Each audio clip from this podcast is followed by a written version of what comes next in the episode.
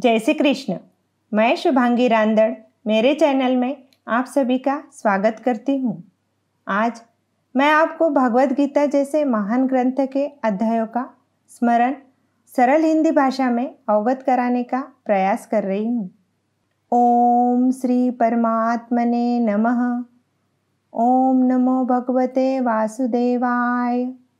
द्वितीय अध्याय, सांख्य योग। संजय बोला कि पूर्वोक्त प्रकार से करुणा करके व्याप्त और आंसुओं से पूर्ण तथा व्याकुल नेत्रों वाले शोक युक्त उस अर्जुन के प्रति भगवान मधुसूदन ने यह वचन कहा, हे अर्जुन, तुमको इस विषम स्थल में यह अज्ञान किस हेतु से प्राप्त हुआ? क्योंकि यह न तो श्रेष्ठ पुरुषों से आचरण किया गया है, न स्वर्ग को देने वाला है न कीर्ति को करने वाला है।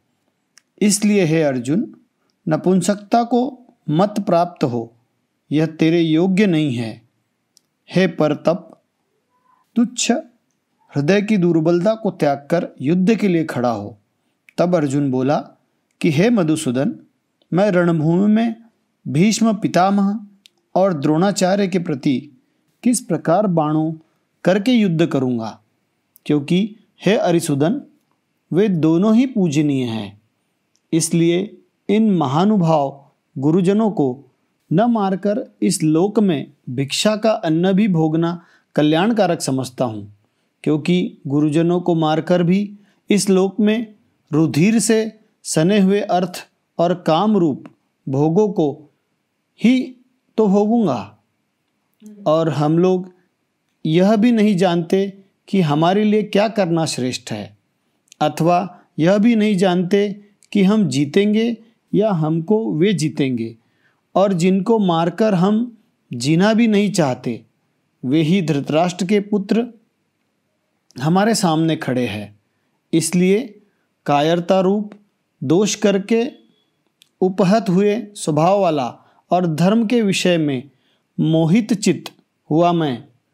आपको पूछता हूँ जो कुछ निश्चय किया हुआ कल्याणकारक समाधान हो, वह मेरे लिए कहिए क्योंकि मैं आपका शिष्य हूँ। इसलिए आपके शरण हुए हैं। मेरे को शिक्षा दीजिए, क्योंकि भूमि में निष्कंटक धन धान्य संपन्न राज्य को और देवताओं के स्वामीपने को प्राप्त होकर भी मैं उस उपाय को नहीं देखता हूँ जो कि मेरी इंद्रियों के सुखाने वाले शोक को दूर कर सके। संजय बोला, हे राजन, निद्रा को जीतने वाला अर्जुन अंतरमाई श्री कृष्ण महाराज के प्रति इस प्रकार कहकर फिर श्री गोविंद भगवान को युद्ध नहीं करूँगा ऐसे स्पष्ट कहकर चुप हो गया।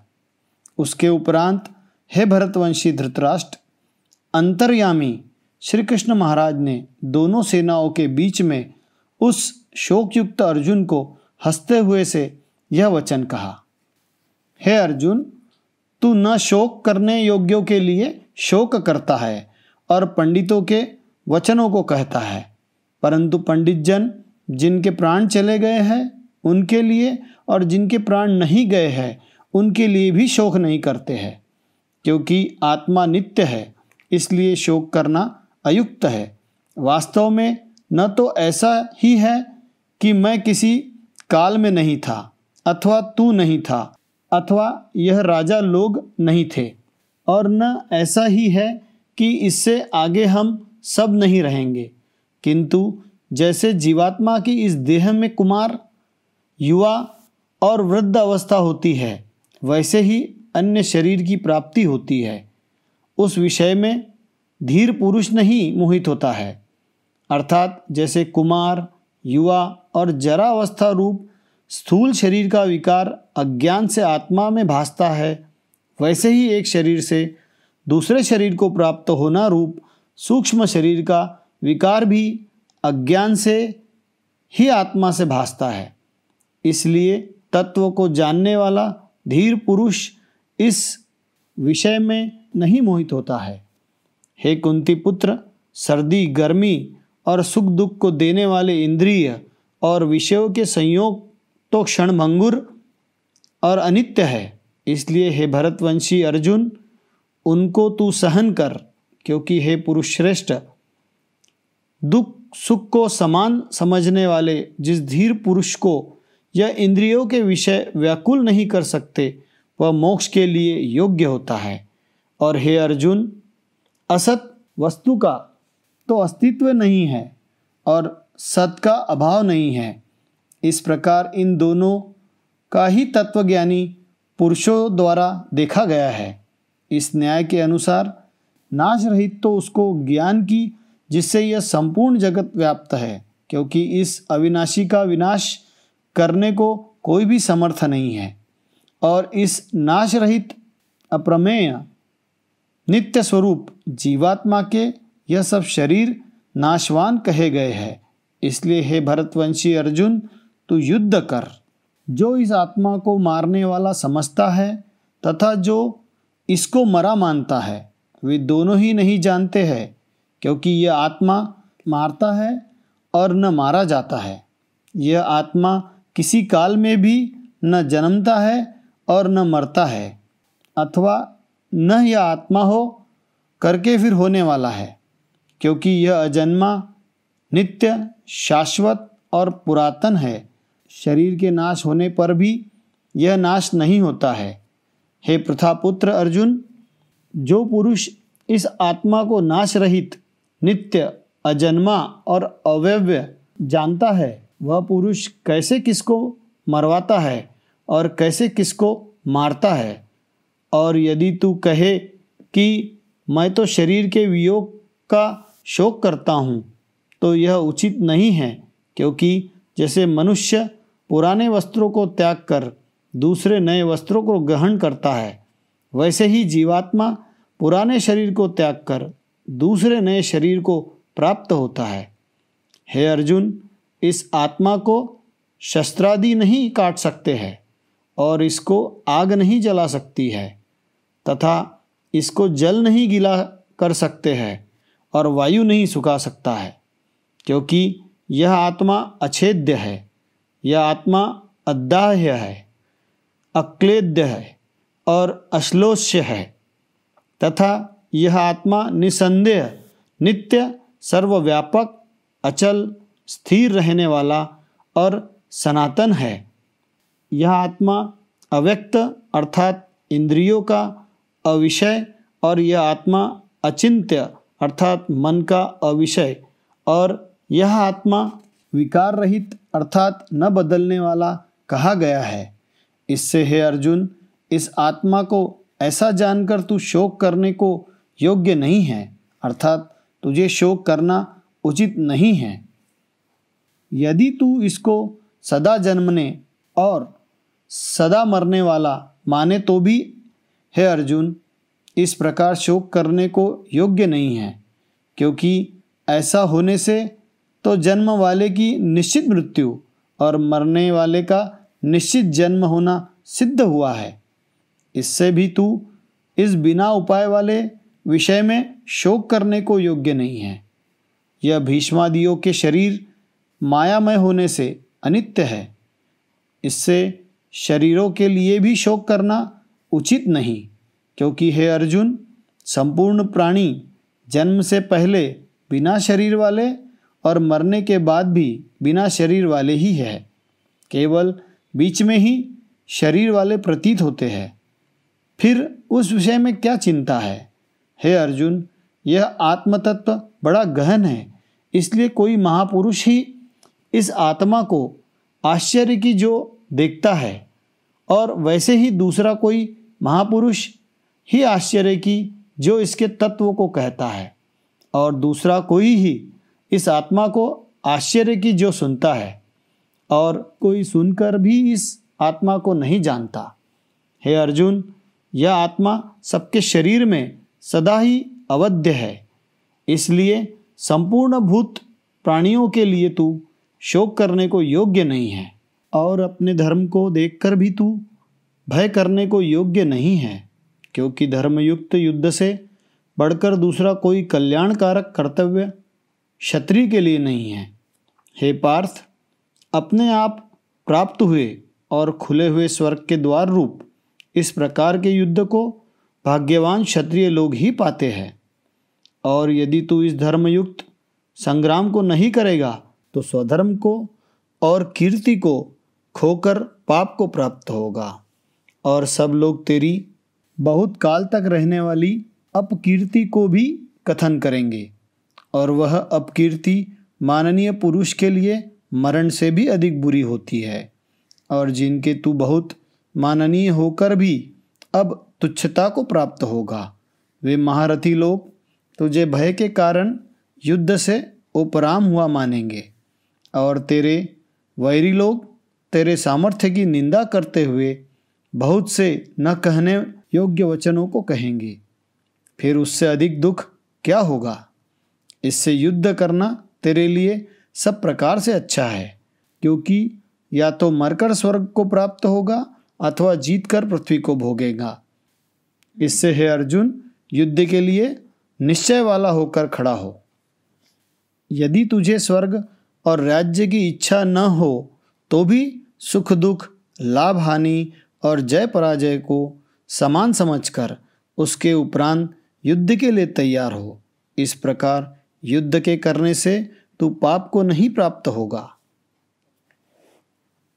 हे पार्थ, यह बुद्धि तेरे लिए ज्ञान योग के विषय में कह गई है और इसी को अब निष्काम कर्म योग के विषय में सुन कि जिस बुद्धि से युक्त हुआ तो कर्मों के बंधनों को अच्छी तरह से नाश करेगा। इस निष्काम कर योग में आरंभ का अर्थात बीज का नाश नहीं है और उल्टा फलरूप दोष भी नहीं होता है।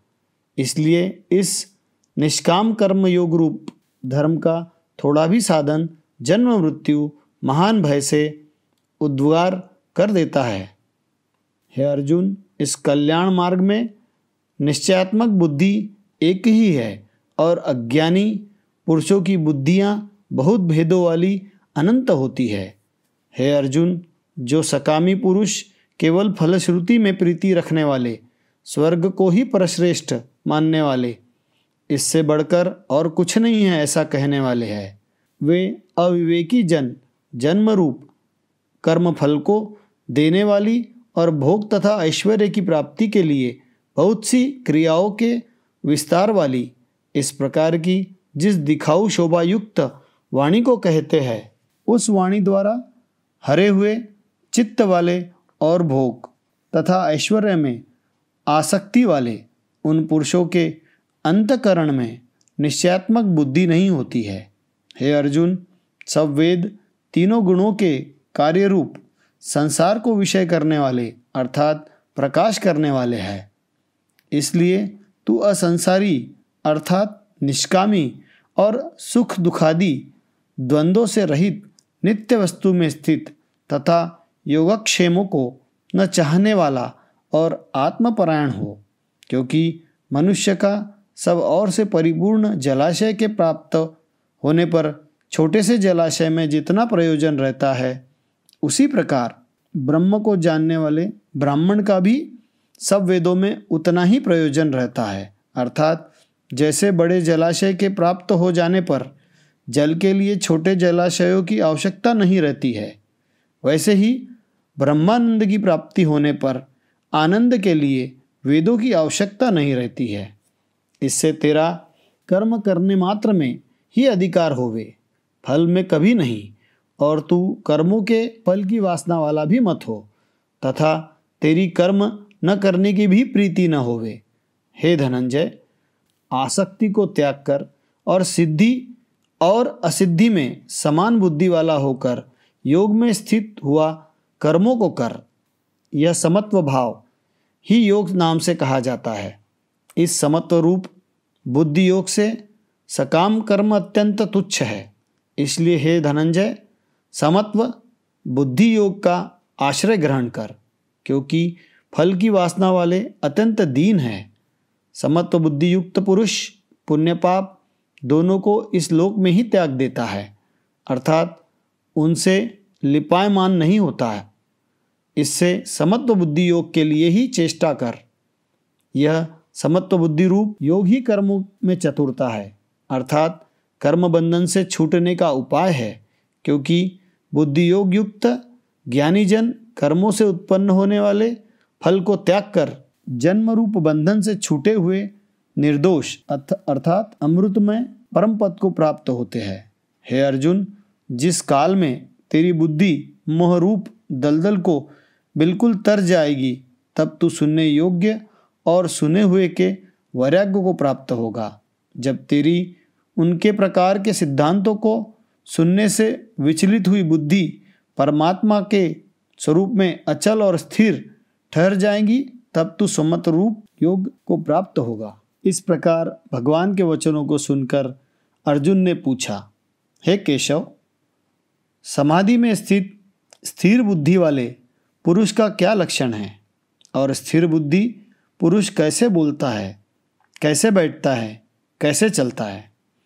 उसके उपरांत श्री कृष्ण महाराज बोले, हे अर्जुन, जिस काल में यह पुरुष मन में स्थित संपूर्ण कामनाओं को त्याग देता है। उस काल में आत्मा से ही आत्मा में संतुष्ट हुआ, स्थिर बुद्धि वाला कहा जाता है। तथा दुखों की प्राप्ति में उद्वेग रहित है। मन जिसका और सुखों की प्राप्ति में दूर हो गई है, स्प्रहा जिसकी तथा नष्ट हो गए हैं, राग, भय और क्रोध जिसके ऐसा मुनि स्थिर बुद्धि कहा जाता है। जो पुरुष सर्वत्र स्नेह रहित हुआ, उन उन शुभ तथा अशुभ वस्तुओं को प्राप्त होकर न प्रसन्न होता है और न द्वेष करता है। उसकी बुद्धि स्थिर है और कछुआ अपने अंगों को जैसे समेट लेता है, वैसे ही यह पुरुष जब सब ओर से अपनी इंद्रियों को इंद्रियों के विषयों से समेट लेता है, तब उसकी बुद्धि स्थिर होती है। यद्यपि इंद्रियों के द्वारा विषयों को न ग्रहण करने वाले पुरुष के, न ग्रहण करने वाले पुरुष के भी केवल विषय तो निवृत्त हो जाते हैं, परंतु राग नहीं निवृत्त होता है। और इस पुरुष का तो राग भी परमात्मा को साक्षात करके निवृत्त हो जाता है। और हे अर्जुन, जिससे कि यत्न करते हुए बुद्धिमान पुरुष के भी मन को यह प्रथम, यह प्रथमन स्वभाव वाली इंद्रिया बलात्कार से हर लेती है। इसलिए मनुष्य को चाहिए कि उन संपूर्ण इंद्रियों को वश में करके समाहित चित्त हुआ मेरे पारायण स्थित होवे, क्योंकि जिस पुरुष के इंद्रियाँ वश में होती है, उसकी ही बुद्धि स्थिर होती है। हे अर्जुन, मन सहित इंद्रियों को वश में करके मेरे पारायण न होने से मन के द्वारा विषयों का चिंतन होता है, और विषयों को चिंतन करने वाले पुरुष की उन विषयों में आसक्ति हो जाती है और आसक्ति से उन विषयों की कामना उत्पन्न होती है और कामना में विघ्न पड़ने से क्रोध उत्पन्न होता है। क्रोध से अविवेक अर्थात मूढ़ भाव उत्पन्न होता है और अविवेक से स्मरण शक्ति भ्रमित हो जाती है और स्मृति के भ्रमित हो जाने से बुद्धि अर्थात ज्ञान शक्ति का नाश हो जाता है और बुद्धि के नाश होने से यह पुरुष अपने श्रेय साधना से गिर जाता है। परंतु स्वाधीन अंतकरण वाला पुरुष राग द्वेष से रहित, अपने वश में की हुई इंद्रियों द्वारा विषयों को भोगता हुआ अंतकरण की प्रसन्नता अर्थात स्वच्छता को प्राप्त होता है। उस निर्मलता के होने पर इसके संपूर्ण दुखों का अभाव हो जाता है और उस प्रसन्न चित्त वाले पुरुष की बुद्धि शीघ्र ही अच्छी प्रकार स्थित, स्थिर हो जाती है। हे अर्जुन, साधन रहित पुरुष के अंतकरण में श्रेष्ठ बुद्धि नहीं होती है और उस अयुक्त के अंतकरण में आस्तिक भाव भी नहीं होता है और बिना आस्तिक भाव वाले पुरुष को शांति भी नहीं होती है। फिर शांति रहित पुरुष को सुख कैसे हो सकता है? क्योंकि जल में वायु नाव को जैसे हर लेता है, क्योंकि जल में वायु नाव को जैसे हर लेता है, वैसे ही विषयों में विचरती हुई इंद्रियों के बीच में जिस इंद्रिय के साथ मन रहता है, वह एक ही इंद्रिय इस अयुक्त पुरुष की बुद्धि को हरण कर लेती है। इससे, हे महाबाहो, जिस पुरुष की इंद्रिया सब प्रकार इंद्रियों के विषय में वश में की हुई होती है, उसकी बुद्धि स्थिर होती है। और हे अर्जुन संपूर्ण भूत प्राणियों के लिए जो रात्रि है, उस नित्य शुद्ध बोध स्वरूप परमानंद में भगवत को प्राप्त हुआ योगी पुरुष जागता है और जिस नाशवान क्षणभंगुर सांसारिक सुख में सब भूत प्राणी जागते हैं, तत्व को जानने वाले मुनि के लिए वह रात्रि है। जैसे सब ओर से परिपूर्ण अचल प्रतिष्ठा वाले समुद्र के प्रति नाना नदियों के जल उसको चलायमान न करते हुए ही समा जाते हैं। वैसे ही जिस स्थिर बुद्धि पुरुष के प्रति संपूर्ण भोग किसी प्रकार का विकार उत्पन्न किए बिना ही समा जाते हैं, वह पुरुष परम शांति को प्राप्त होता है, न कि भोगों को चाहने वाला, क्योंकि जो पुरुष संपूर्ण कामनाओं को त्याग कर ममता रहित और अहंकार रहित स्पृशः रहित हुआ बबरता है वह शांति को प्राप्त होता है। हे अर्जुन, यह ब्रह्म को प्राप्त हुए पुरुष की स्थिति है। इसको प्राप्त होकर मोहित नहीं होता है और अंतकाल में भी इस निष्ठा में स्थिर होकर ब्रह्मानंद को प्राप्त होता है। इति श्रीमद् भगवद गीता रूपी उपनिषद एवं ब्रह्म विद्या तथा योग शास्त्र विषयक श्री कृष्ण और अर्जुन के संवाद में सांख्य योग नामक दूसरा अध्याय यहाँ समाप्त होता है। जय श्री कृष्ण।